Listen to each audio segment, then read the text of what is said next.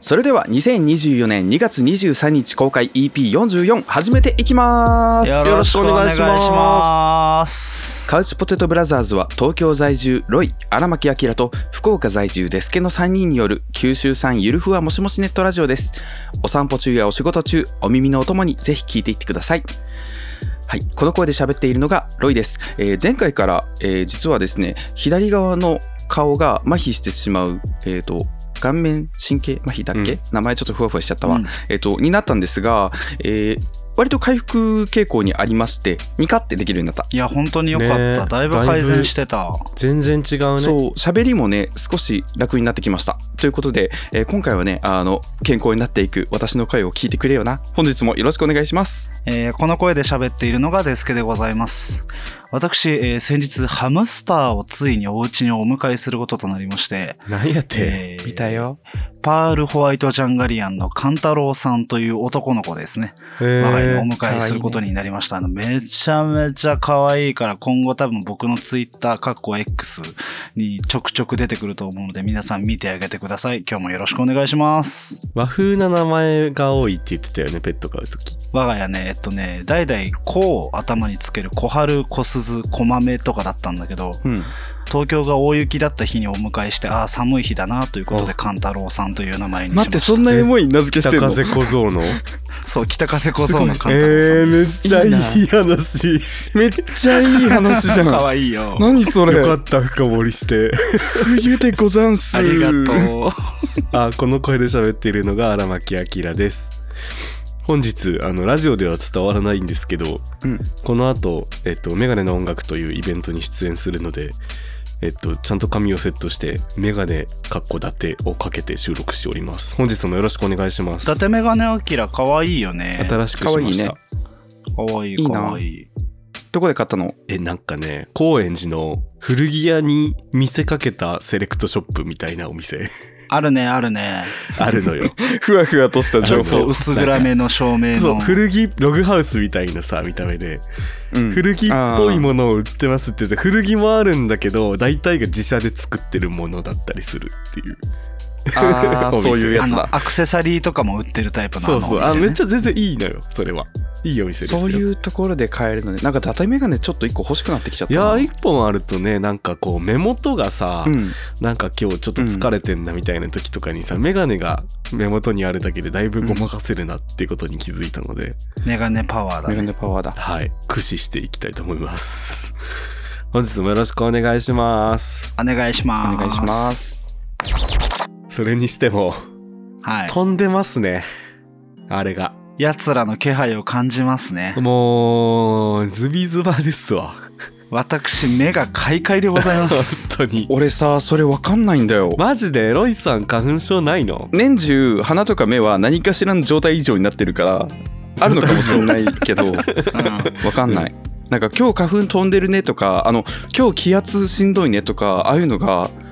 あんまり気にしたことなくてマジかうん羨ましだいか。らもしかしたら影響あるのかもしれないけど分かってないあーもうね、すごいよ。なんか猛威が。あの、涙がとってもたくさん出る。へえしんどい鼻もズビズバになるし、やだよね、アキラね。パツパツピツピツパツああ、流行りに乗ろうとしてる人間がい る。乗った黙って聞いてればチピチピチャパチャパと。言ってないよ ズビズビズバズバって言っただからギリ大丈夫なはずギリ大丈夫か。はねえここでさちょっと一つ聞きたいことがあるはいはい。俺インスタのストーリーをマジで使いこなせてないんだけど俺もなんだけど。あー使ってんじゃん普通に、いや簡単なテキストとレイヤーを重ねるぐらいしかしてなくて、うんあのみんな切り抜いた写真ってどうやって置いてん のえー、ググったら出てくるよあのさいやそりゃそうだけど今話膨らまそうとして聞いてんだ よこっちも最悪のデートみたいなやつやめてよ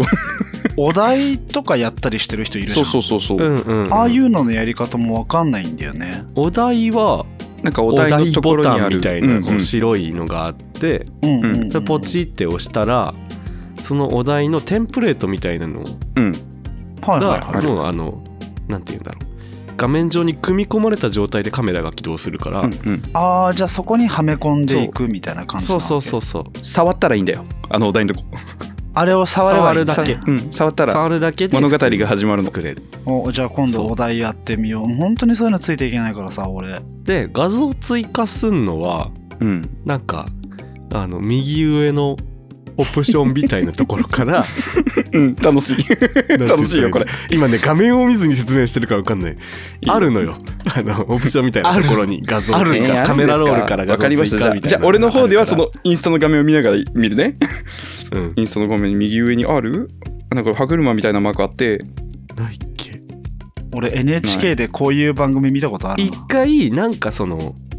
編集モードに行かないといけないカメラカメラモードじゃなくてその編集するモードに行かないといけないうんあるねあるよ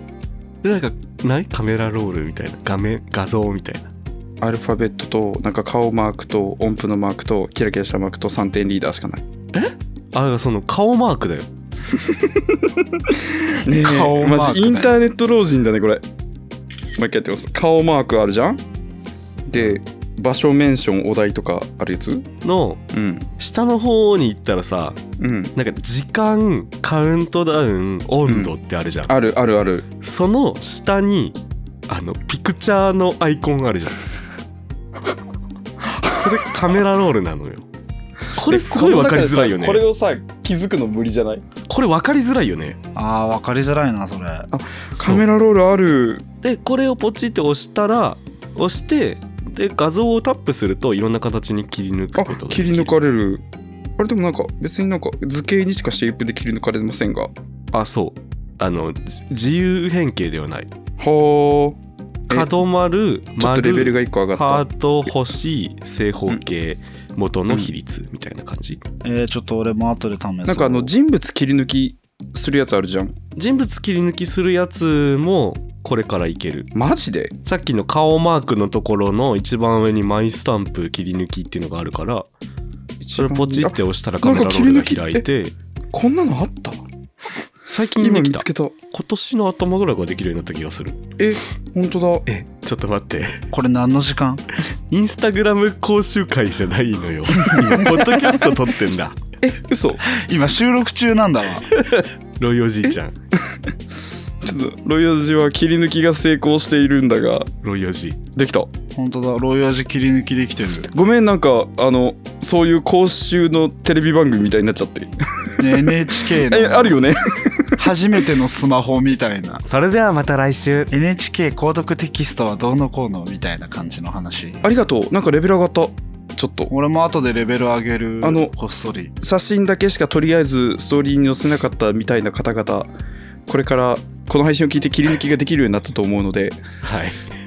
荒牧先生のおかげで荒牧先生のおかげで、えー自分も使いこなせてるか微妙だけどねなんか一回触ったらわかるんだろうしなんかそういうまとめもあるんだろうけどさリールとかで流れてくるインスタグラムのテクニックってさめっちゃなんかあの、やって保存やって保存やって保存やって保そう存そう組み合わせてこあれれすごいよねみたいなやつ あのなんテかキストの ポラロイド風に写真をを作るみたいなやつとかねなんかあのそこの中間のレベル欲しいんだよなって思いながら毎回見てたあのれやばいよなテキストの文字の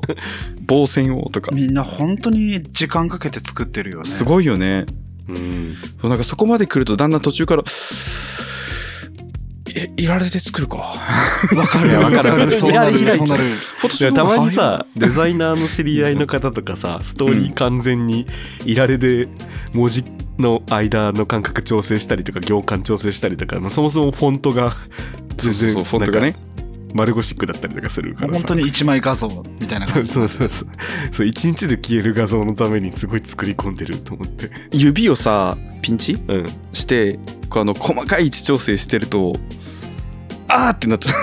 うまなあんかマウスカーソル欲しくなるよねそうそうそうそう最近インスタのストーリーレイヤー機能がついて昨日偶然タップしたらなんか知らない画面出てきた確か長押ししてなんかグググって上とか下に動かしたらに、うん、なんかその画面の中のな何番目にそのうんオブジェクトを置くかみたいなのが選べるようになった、でであと固定もできるようになったすごい本当になんか編集ツールとして進化してるよねうん遅いけでどもねもっと早くできてほしいけどね進化してんだうねん。進化してる自分はもっとフォント増やしてほしいなって思うわかる。フォント増やしてほしいで。フォント少ないよねうん日本語ベースじゃないしねあれねうん日本語バグるときないあるあるあ文字打るてない時ある。 3セリフ体の時にさ濁点とかつけれないかったりするんだうよん、ああ、なんかあのそうそう濁点入らな謎かのったりすニるコニコマークみたいな ニコニコマークになる あのバグ直してほしいよねあれ何なんだろうねだから他のフォントで書いて3セリフに後で変換するみたいなみんな他の人もこれ同じ現象起きてたんだ だよねだよね あれずっと直んないよね普段のさこう使うアプリってさ、まあ、うん私ら一応デジタルネイティブに近い人間としてこう触ったそうですねらある程度わかるじゃんっていう気持ちがあるじゃんもうあるあるあるある。触ったらある程度勘でわかるじゃんの勘をちょっと超えてきてるからそうだよねそうでしかもさそれを探す資料もなんかこういかがでしたかみたいな記事、ま、見るのも嫌だし そうだねまとめてみました。調べてみました嫌だしってなった結果友達からの口伝で聞くっていうなんかあの地元の 情報みたいな 結局アナログな方法なんだよねそうそうそうそうでもそれが一番早いんだよね。あとさ最近知ったのがさ、うん YouTube リピート再生する方法知ってるえリピート再生てる。あれさ右クリックしてリピート再生オンにするんだよねそうそうそうそうそう。普通そんなことしないもんね動画上で右クリックなんてマジでそうだよ。YouTube 動画右クリックしたらループ再生とかがあるんだよ。なんであのループ再生のコマンドはさあのなんか設定みたいなところに入れることができなかったのね、そこに入れてほしかったよね。ねえマジでこれ知らなかった人多そうだから YouTube にしか上がってない音源をずっとループで聞きたいときはそれやってる。ねあのー作業用 BGM とかでさ、うん30分ぐらいしかないやつとかをループさせたい時とかにうわマジで右クリックであるループ再そ生うなんだよぜひ使ってくだえ、さき い今日のカポブラ、インターネットのちょっとしたテクニック会な のティップス会小さなティップスあ会れのはや先生のティップス会ためになったね あ意図しない形でもう中みたいなこと言ったダメになったよそろそろお便りいくそうだねそうだねそうだね。行きましょう、なんかためになる話したところでお便りいきましょうはいはい。本日1通目のお便りです。えーカウパーネーム、ザーメンいただき男子リリオくんからいただいています。いい名前最いい低名前してるね。 本当えーロイさん、デスケさん、荒牧さん、おばんどす。おばんどバンドすスリえー最近彼氏ができました。リリオリリオーリリオーえーほんのり遠距離ですが、毎日電話してます。おリリオえー先日も電話していた中で、うん今年は九州に旅行に行ってみたいねって話題が出ました。うんお個人的には福岡が一番気になっています、えーそこで福岡に住んでいらしたまたは今もお住まいのお三方に福岡のおすすめデートスポットを教えていただきたく思います、おえーラブホについては以前の放送でいろいろお話しされて いたまめしになたってがないよえーグルメや観光の面でご紹介いただけると大変助かりますちなみに2人とも30代前半ですこれからも更新を楽しみにしていますというふうにいただいています、えありがとうございますおおめでとうリリオいや九州はねどこ行ってもいいですが確かに私たちはあえて福岡のね話をしていきたいとは思いますめでとう思うんですがが福岡観光地なさすぎじゃないそうだねこれ毎って回いう話なんだよねこの話出るんですけど、あの特にですね福岡は福岡より都市の人が来た時にあの激弱になるんですね。あ の東京の福岡の観光のさとこ友達そがうそうそう福岡に行くんやけどなんかどこ行ったらいいって言うからさ、どこにも行かずにホテルでダラダラするのがいいと思うって言ってそれは良くないよ。うんでもあのえっと神社とか好きちょ自 自社仏閣興味あるだなだっちゃうんだ太よ宰府天満宮っていうのがあるんだけどみたいな。太宰府しかないよね弱いよね。美味しいものを食べるが一番やっぱあの、うんおすすめするご飯はねご飯は福岡外れないですよ、うん。そこが熱いなんて言うんだろう安くて美味しいお店がいっぱいあるってイメージかな、ね魚とかがさやっぱ美味しく食べれるよねうん、ごまサバですね九州あのそうですね。サバ。サバ玄界灘の方から取られるね、サバはアニサキスがいないので生で食べることができると。へえそうなんだはあだからサバで食あたりみたいなのがあんま福岡では聞かないのかそう地域によってアニサキスのいる量が全然違うんだってい。そうそうそう。へえそうなんだうん、だから生で食べれる珍しい場所ではあるね。サバで言うとさうんうん。一個おすすめのお店があってうん、ほう。中洲にねサバロっていうお店があるんですうん。博多ササババロロー行ったことあるあるよ。俺行ったことないとこだった、漢字のサバにあのなんとか太郎のローうん、太郎のロー二郎のローね。そうそうそうわ 美味しそうだね 朗らかの方だねお刺身とかもあるんだけどなんかサバのステーキとかうんサバのコロッケとかあいいね押し寿司みたいなやつとかとにかくサバ尽くしでね。サバ尽くしなのよすごいいけすでハーブサバを用意あと何釜飯とかもあったりしてすごいあの今ね食べログを見てるんですけどうんうんあのサバ尽くしコース鍋なしが人気ナンバーワンで6000円うん本日のサバ小鉢糸島野菜のサラダサバと春魚のお作り盛りでサバの一夜干しサバシューマイサバ煮つけサバ釜飯本日の甘味でこ6000れ円やばいよねすごいな、うんでしかコもスパ2がいい時間飲み放題付きでしかもその飲み放題日本酒が20種類入ってるんであ本当だまあ 2, 時間飲み放題だこれすごくないうわこれ本当にコスパいいと思うのでめちゃめちゃコスパいいね、それ。しかもクーポンぜひぜでひサバ尽くしコースは5000円になるそうですすごい行くしかないね。リリオくんは多分もうサバを食べサに行バくいしかただき男子になった方が いいよサバいただき男子になる。でグルメの点で言うとあの僕からは以上です鳥天屋さんの鳥しゃぶ鍋がおすすめしたいねわあうまそう何それ鳥天ルドゥっていうお店がまた福岡の天神という町にあるんですけどそこでね鶏出しでしゃぶしゃぶした鶏を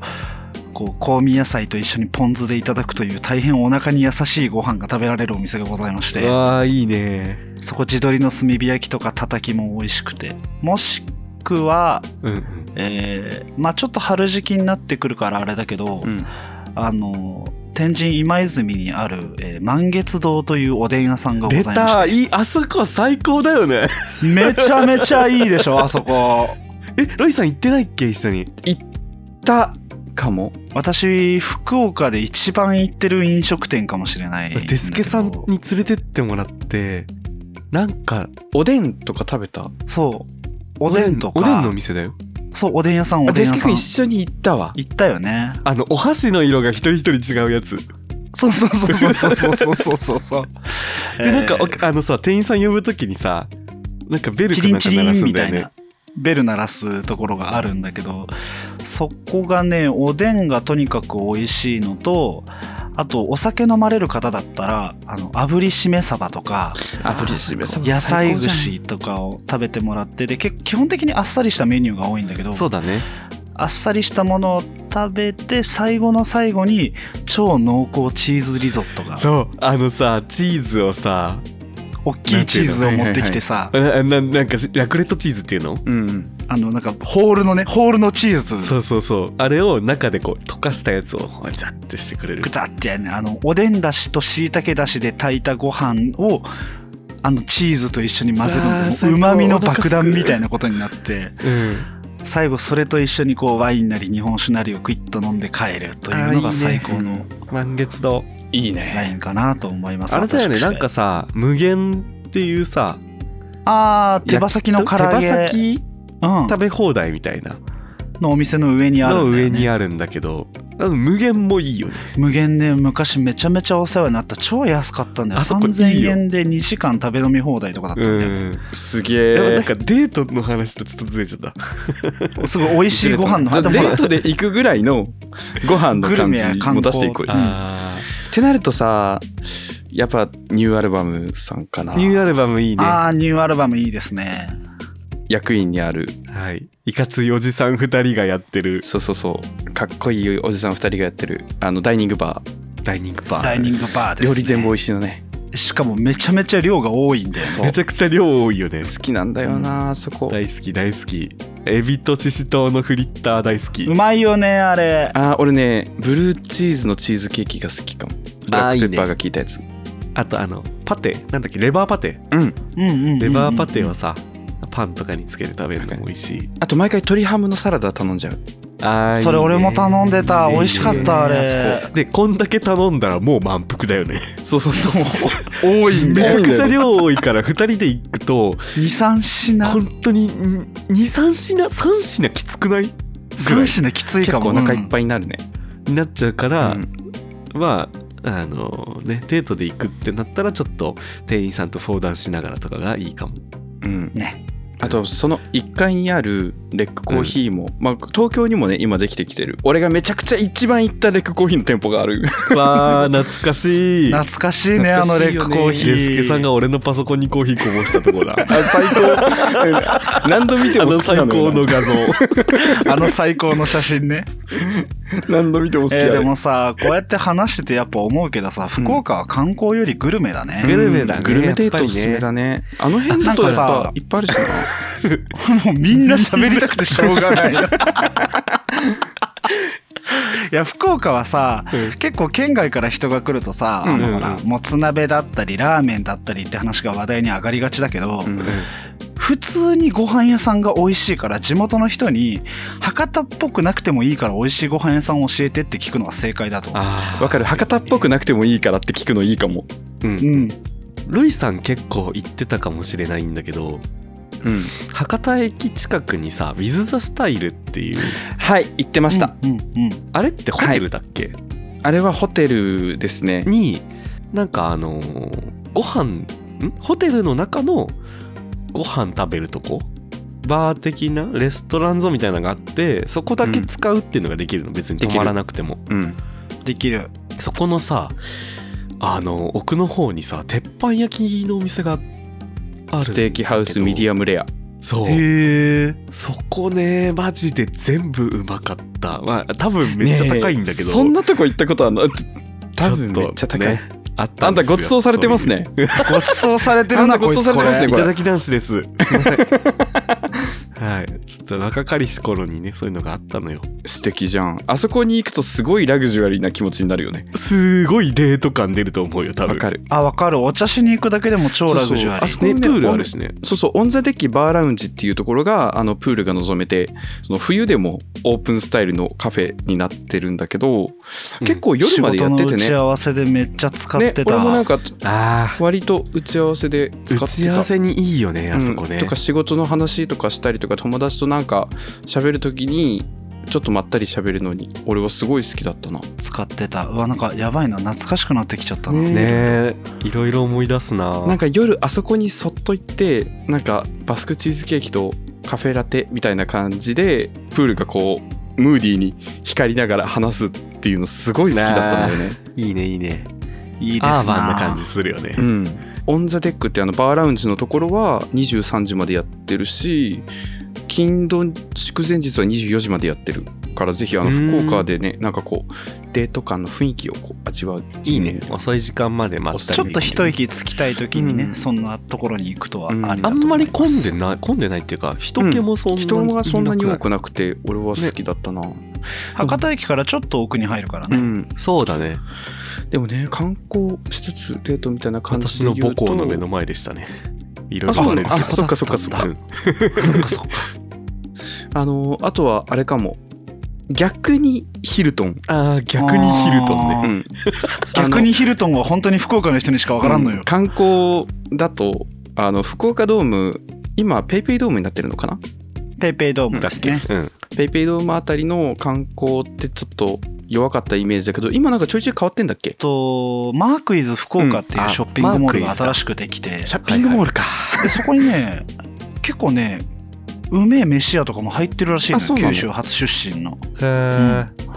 なんかお寿司屋さんとか美味しいやつが入ってたりとかっていう話はあるけどまあ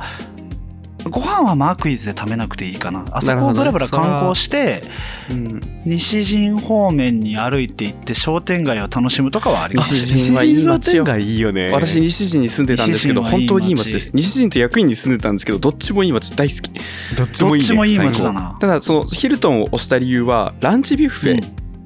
いがはいはいはい、はい、めちゃくちゃ吹き抜け中の吹き抜けみたいなところのラウンジでランチビュッフェをいただくあのジャンゴみたいなのところはで食そうべるやつそだうそうそうちょっと優雅にいただけるのでおすすめかなでそのまま桃地浜ブラッとしてみたいなデート感で言うと桃地浜ね、うんでも椎名林檎の歌にも出てきそうますかそうら。そうそうそう桃地浜もないっつって室見川もないそういやいやそこにあんのって言ってます室見川がそこから流れてる桃地浜に繋がってるからあ感じれますた感じるだことができますもう少し海に行きたいなってなったらやっぱ糸島ですかねそうだね、カップルで行くんだったら糸島かな。糸島はいいぞこっちでいう湘南デートみたいな立ち位置で行く感じかな感じかなうんうんうんやっぱり車が欲しい、車がね、うんうん車があると車必要にはいいなでるすけど。あので、まあ、糸島の方行って、美味しい、なんかカフェランチでも食べて、で、サンセットビーチでちょっとチルい時間を過ごし、はい福岡に戻ってきて、博多の夜で美味しいものを食べ、うん酒を飲むと。待て待て待て待てどうしたまた一の塩に行かんとダメでしょあ、す いません。また一の塩のこと忘れてました。また一の塩これねあのもうほ最近の観光で言うとほぼほぼみんなここ行くんじゃないかって思ってるやっぱね、うんテレビとかでめっちゃなんか取り上げられてたもんね特集うされたりするからさまた一の塩っていう塩屋さんがあるんですよそう製塩所だね塩作ってるとこだね、塩作り屋さんがあるのよ奥の方にね、塩田って言うんですか見れるよね。見れるがあってそこの塩を乗っけて食べるプリン好きプリン。大好きあれはなな何プリンっていうんですかあれは塩プリン塩プリンじゃないですか。塩 まあそっか塩乗っけてるしがねめっちゃ美味しいんだよねめっちゃ美味しいよねあの塩をかけて食べるプリンって書いてありましたうんあそこのね海見ながら食べれるようになんかアスレチックみたいになってさくっそ危ないんだけどできてるできてそう子供はねちょ普っ通とに危ない行くんだけどと危ないからあ気をそつけてこってマ言ジわでれてるんだけ危どない大人もちょっと危ない、うんで全も然安全じゃないアスレチックがある、うん、ほんそうそうアスレまあチでッもクっつ2う人とかももう崖みたいな、 30ね代うん、そうそう前そう半だっ30たら代前半だから大丈夫ありだと思うな崖、うん、崖みたいなとこで、うんえー糸島ドライブデート誰か連れてってくんねえかな行きてえなえ免許取らなきゃなってなるそういう話してるとそれで言うとその糸島に行くのであればもう一つ推したいところがあってはいあの旅館揮発層っていうところがあってそこであのうん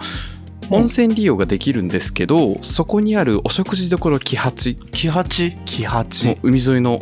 オーシャンビューで海鮮丼とかそのイカ刺しとか食べられるとこなんですけどへえうん、車で行くんだったらおすすめです私以前あのへえ撮影スペースのプロデュースとかさせていただいたバリニーズタッチさんっていうマッサージサロン、はいはいはいはいはいございましてはいうん、そこの店主さんがめちゃくちゃおすすめしてて連れてってもらったんですけどわー天差自然美味しそういいよだからちょっと海見てお風呂入ってとか言ってまた一の塩行きながらこういうところも帰りかけに寄ったりとかするとデートコースとしてはちょっとレンタカーあー借り完ていく璧にじゃはない良いのではと思ってますいいなあわーいい海な鮮食いて美ー味しそうあサーモンイクラ丼美味 しいよ海鮮がね全部美味しい本当にここはイカイクラ丼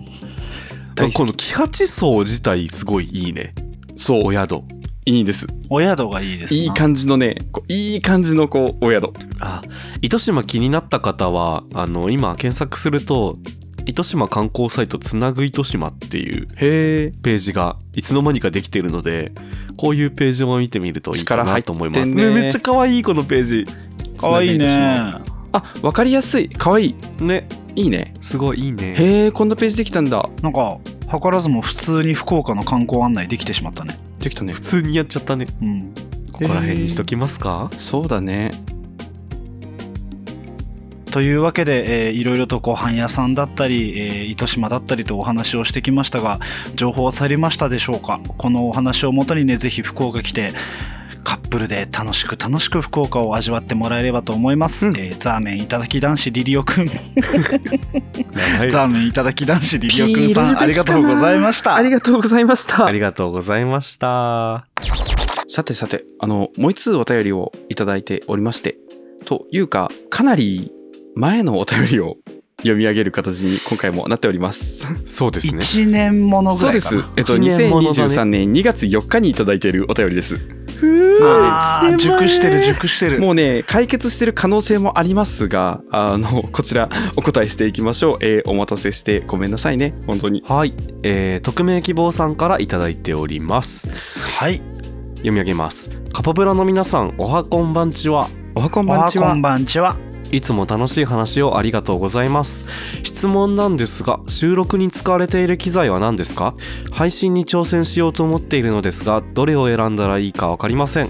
ですので参考にぜひ教えていただきたいですどうか機械音痴の私に救いの手を差し伸べてください助けてとのことです1年経って差し伸べてる差し伸べもるのう買っちゃがってるか遅もないよもうやってるかもな、配信もうやってるかもししれない。だからもう本当に遅いかもしれないけどこういうふうに悩んでる方も他にいらっしゃる可能性もあるので、れないはいうん、機材ってね本当にあのカメラとかもそうなんですけど何買ったらいいのって言われるとやっぱ用途によったりとかうんいろいろポワーって広がっちゃうから予算によったりとかそうそうそうそうだね予算によったりとかねなのでまずは僕らが何の機材を使ってるかっていうのを実際にお伝えしていくのがまずはまずは最初のステップかなと思ってますそうだねじゃあロイさんからはいえー、と僕は、えー MacBook への通り道としては、えーマイクは、えー、と Beta87A っていう手話の出してるマイクを使ってますこれあのボーカルマイクなんですけど、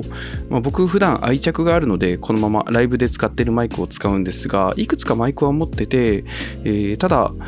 一応コンデンサーマイクで部屋の中なので指向性とかそんなにこだわらなくていいあ指向性ってあのどれぐらいの広さの範囲を拾うかみたいな範囲なんですけど、まあ、声を拾うことに特化しているマイクで撮れば割と音はそんなに困ることはないかなと思ってるので、えーこのある程度の状況でも難なくこなしてくれる β87A ちゃんを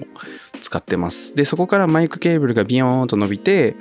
えー、と今僕が使っているオーディオインターフェースって言ってパソコンにその音声をデータとして変換する機械と言ったらいいのかな、えーそのオーディオインターフェースを使ってるんですけどそれは、えー、と MOTS っていうブランドの M2 っていうインターフェースを使ってます持つもつ。もともと僕ずっとプロツールスっていう編集ソフトを愛用者だったので、あの昔は MBOX っていうインターフェースしかそのプロツールスは私は MBOX でしか動きませんわみたいなあー感じだったのであーお高く止まりやがってそんな時代あそうそうその時代があって MBOX をずっと使ってたんですけどあのある時からまあまあ別に他のインターフェースでもよろしくてよって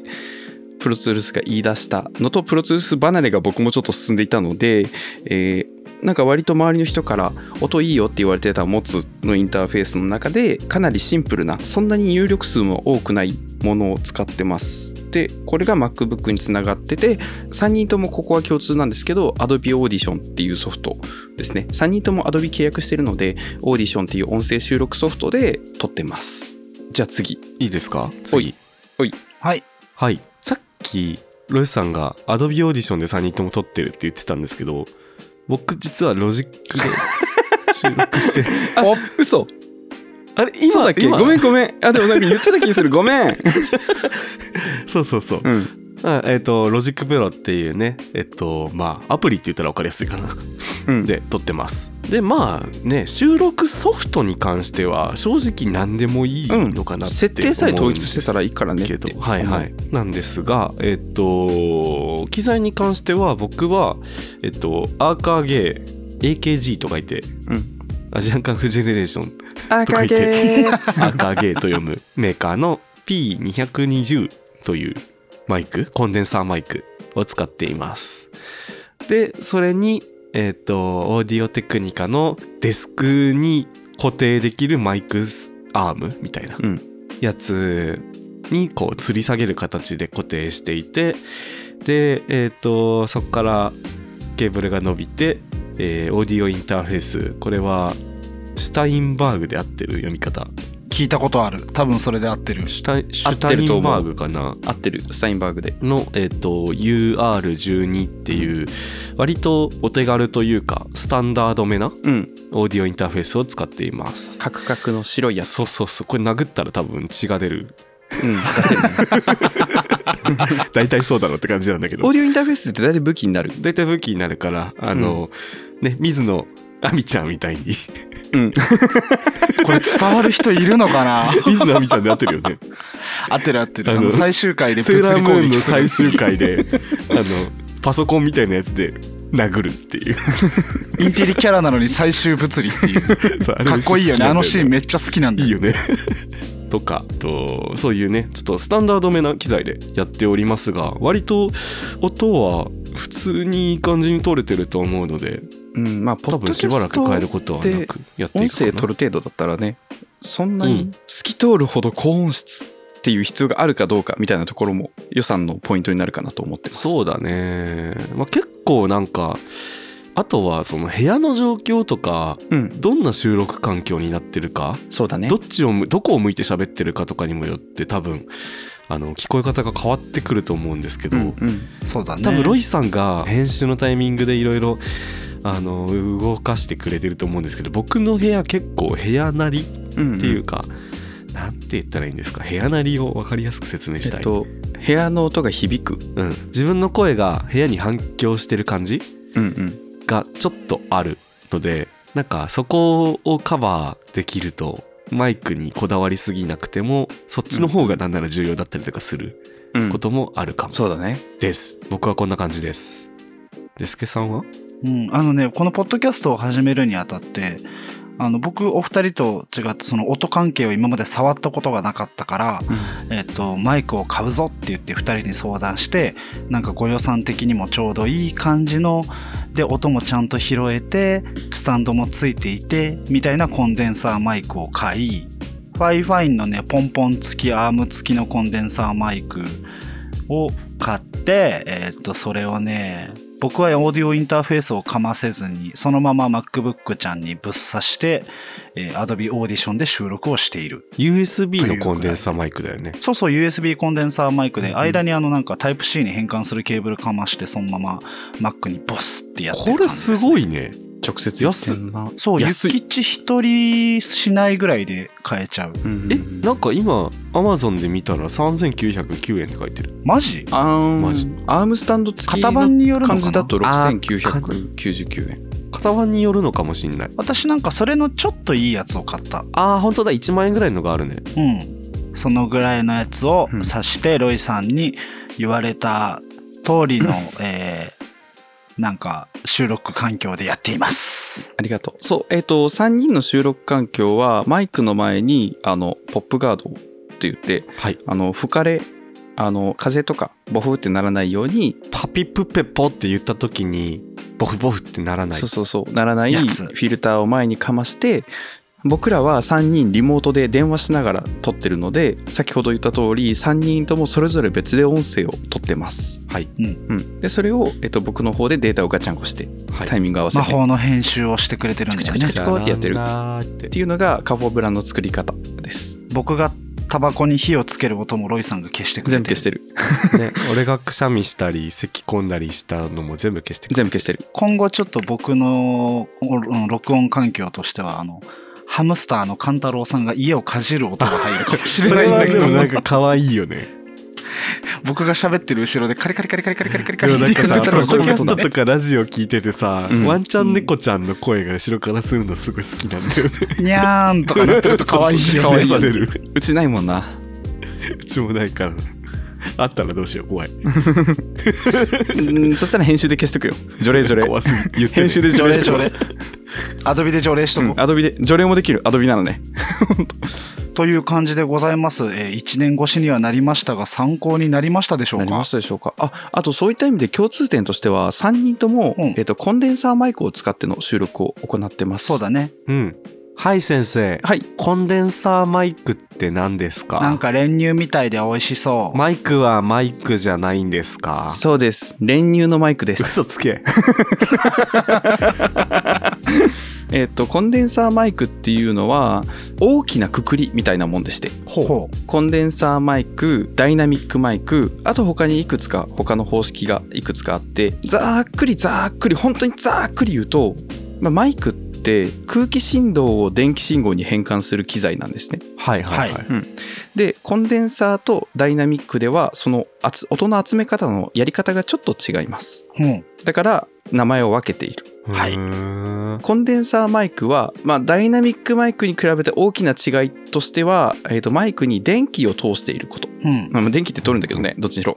で、あの、うんうんうんその音の集め方、集音をするときに、その電気を使って集音をするやり方なんですね。い。電源が必要になる。そう、そういうことです。ダイナミックマイクは逆に電源がいらないなるほどもうへー線つなぐだけで通そっうちゃう空気振動がこう磁石の振動とかで電気信号に変えるみたいな感じなんですけどそのコンデンサーマイクはその空気振動を変えるときにいや私ちょっとあの繊細なんで電源いるんですっていうのがコンデンサーマイクです今すっごい噛み砕いた説明をしてます、本当に本当に雑な説明をしてます、なので特性があってコンデンサーマイクは、まあ、価格に対して音質は良い、うんうんただ、えっと、電源が必要なのと湿気や衝撃に本当に弱いっへてーいう欠点がありますライブとかじゃ使えないよってことねあのね向き不向きがあってダイナミックマイクの方がそのあたりはちょっとあの同じ金額帯だと音質のところはあのちょっとこう好みもありますが音質の部分ではあんまりこう繊細な音は拾えない。でも逆に繊細な音が拾えない方がいいケースっていうのもあるんですけどまあそれはまたちょっと別のタイミングで、であの湿気や衝撃に強いだからマイクゴーンとか投げてもねまだ丈夫ライブ向きだ。そうです。で、えっ、と、シュ一番世界で使われているマイクが手話の SM5 パっていうマイクなんですけど、 58うね、ん、大体ライブハウスとかで見て、あの、ポンと置いてあるのはそれ。いやポン大体それ大体それです一番よく見るアーティストの歌ってる写真とかの手元にあるマイクで一番よく見るやつね、一番よく見る。あの、一番使われているから音質がいいっていうわけじゃなくて、一番丈夫で一番程よいんですよ。へえ。そう。もうね、大ヒットマイクで、SM5 パって。うんうんちなみに、あの、手話公式の方で、あの、ライフルで撃っても大丈夫っていう、あの、検証映像があって、象が踏んでも壊れないじゃん。すごいすごい バカだよね大好きなんだよな、あれ。そんなことやってんだ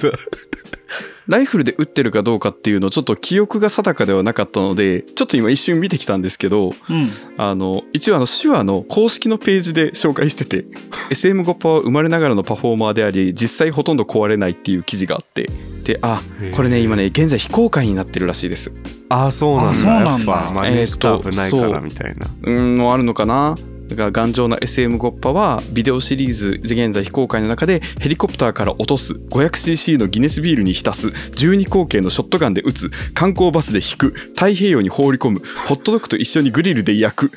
シカゴウルブスかっこアイスホッケーの選手にパックの代わりにスラップショットをさせるなど拷問のようなテストを受けている様子が紹介されていますえバカバカ バカそれでも使えるっていうすごい丈 CM 夫をやたのがってことねそうそう大丈夫すごいねがそう SM ごっぱのすごいところでだからねあのパンクバンドがギャー言ってポイやっても壊れないし素敵なんですけどそんな振り回してあのこれが大丈夫なんだコンデンサーマイクみたいなのだとマジで一発でいきますマジでー、ああ、なるほど、ね。一発で死ぬ繊細さんなんだね、コンデンサそーうマイク繊。細なんですなのでまあ僕らはねあの高温多湿とかそういう環境じゃないしバチバチ衝撃を与える環境じゃないからじゃあ音質の方を取ってもいいよねっていうことでコンデンサーマイクを各自使ってうん収録をしていますなるほどだからな。うちらさ普通にマイクそのまま放置して使ってロイさんわかんないけどうん多分デスケさんと俺はこのままの状態でマイク家に置いてるじゃ、うんん机についたままあので状も態ある程度の状態だったら全然大丈夫だと思うよ、でも人によってはなんか袋かぶせたりとかしてさうん、はいはいはい、湿度保ってたりとかするわけじゃん、湿気取りとかすごい俺大は事だったり収録以外は基本防湿庫に入れてるマイクは、そうなのよロイさんち防防湿湿庫があるんだよ、うん、カメラレンズとかさあの必要なやつとか入れるうんうんやつあるし、あー自分も手持ちなるほどのマイクが何本かあるので防湿庫に入れて、うん、えー、俺いいのかなこんなずさいんやいいにんだよいいんだ使よっててあの機材っていうの大は丈適当に適当に使って使い方を覚えていくものだから学んでいきますそう遊び感覚で壊すぐらいで触って壊れちゃったらありがとうねって言って新しいの買ってその時にあの大事にするやり方を学べばいいと思う本当に、うんううんんうんうんうんだからなんかこう雑に使ってもいい機材とそうじゃない機材を分けてもいいなとは思うねうんなるほどねすごいななんか2年弱ポッドキャストやっててうん、初めてマイクについてちょっと詳しくなったな、ためになるね今日本当に Tips 会だったそうだね本当だねずっとそんな話をしてるね真面う目んでもマイクはねあとは音声も人によってこれが合う合わないとかそのコンデンサーマイクだからいいっていうわけじゃなくて用途にあって、そうだよねうんあの素敵な音質のマイクもあるのでその価格帯によっても全然違うしねうんううんん。いろんな楽器を取るマイクと人の声を取るマイクとかってそのどのあたりの周波数帯域を取るのに向いてるかとかによってうんうん逆に取らないかとかそういったところでそのチューンアップされてるものがあるからもう本当に用途用途に合わせてマイクを選んでいくっていう感じになるんだね。用途に合わせたマイク選び大事ですご参考になりましたでしょうか なんか ちょっとまああの機材は特にここ数年ポッドキャストが大きな流れになってきてそれに合わせた機材っていうのが結構出てきているように感じてます、うんなのでうんうんうんあの本当にあの数年前の情報がもう古いっていうのは本当にあってそうね今最新のそのポッドキャスト界隈とかでの機材がどういうものを選んでるのかレコーディング界隈での機材がどういうものなのかっていうのはぜひあのアンテナを張って試していただければと思ってますはい。なんか僕らもねもしかしたら今後機材変えるかもしれないし、うんリニューアル全然あるからねねアンテナを張って我々もやっていこうかなというところでございますね。ということで匿名希望さんお便りありがとうございましたありがとうございました。さてさて縁も竹縄タイムになってまいりましたがはいはいよ。次回予告あるよ珍しいね。でしょう実は次回ゲストの方がいらっしゃいます久しぶりじゃんだから次回予告があるんだそうなのわかりやすはい誰来ると思うえー、誰だろう。広瀬香美。ュすご いな。それぞれのなんか強いのが出たな。音楽やる方です。ですね。おまあ、ーですねっていうか、もうもう3人とも知ってんだけど言っ ね。たね。ね茶番こなんですけどの流れで広瀬香美出したのそれを踏まえてる設定で広瀬香美出すのすごいな。ごめんって、ごめんって。あんたもよキャリーパンパン出した人。誰が来るのかなはい、えーということでですね、えー次回の、えー3月4日カウチポテトブラザーズエピソード45では、はいなんとシンガーソングライターの市隆さんをうちにお迎えしちゃいます。イエーイここに来るのどうして うん、ポッドキャストもやってるよねそうチャンネルの窓っていうポッドキャストをパートナーの龍太郎くんとされてます。はいそんな方を、えーこのカウチなんたら、ポテなんたら、ブラなんたらにお呼びするの怖いよね。大丈夫かなえーでもなんか聞いたところによると、事前のふわっとしたお打ち合わせの中では、えー下ネタでも何でもござあるのな感じうんで。 NG とかありますかって聞いたらないですって言ってた。いいのと思っおて、ー市隆くんそれでいいのってうん思ったけど、大丈夫かうちのリスナーは結構下品だそうそんなことない よ。まあまあまあまあまあ、カウパーさん込みで、まあちょっと我々でぐちゃぐちゃにしていこうかなというとこほろでらございそま うすですねぐちゃぐちゃにしたがるしあ の、ぜひ、あの、私もどうなるか分かってないので、非常に楽しみなんですが。一高し48時間スペシャル。こらあこらージャケ作ろ うなやめろジャケこれやめろ作ろうあのやめろいいかこの辺許可取ってないんだ、まだ。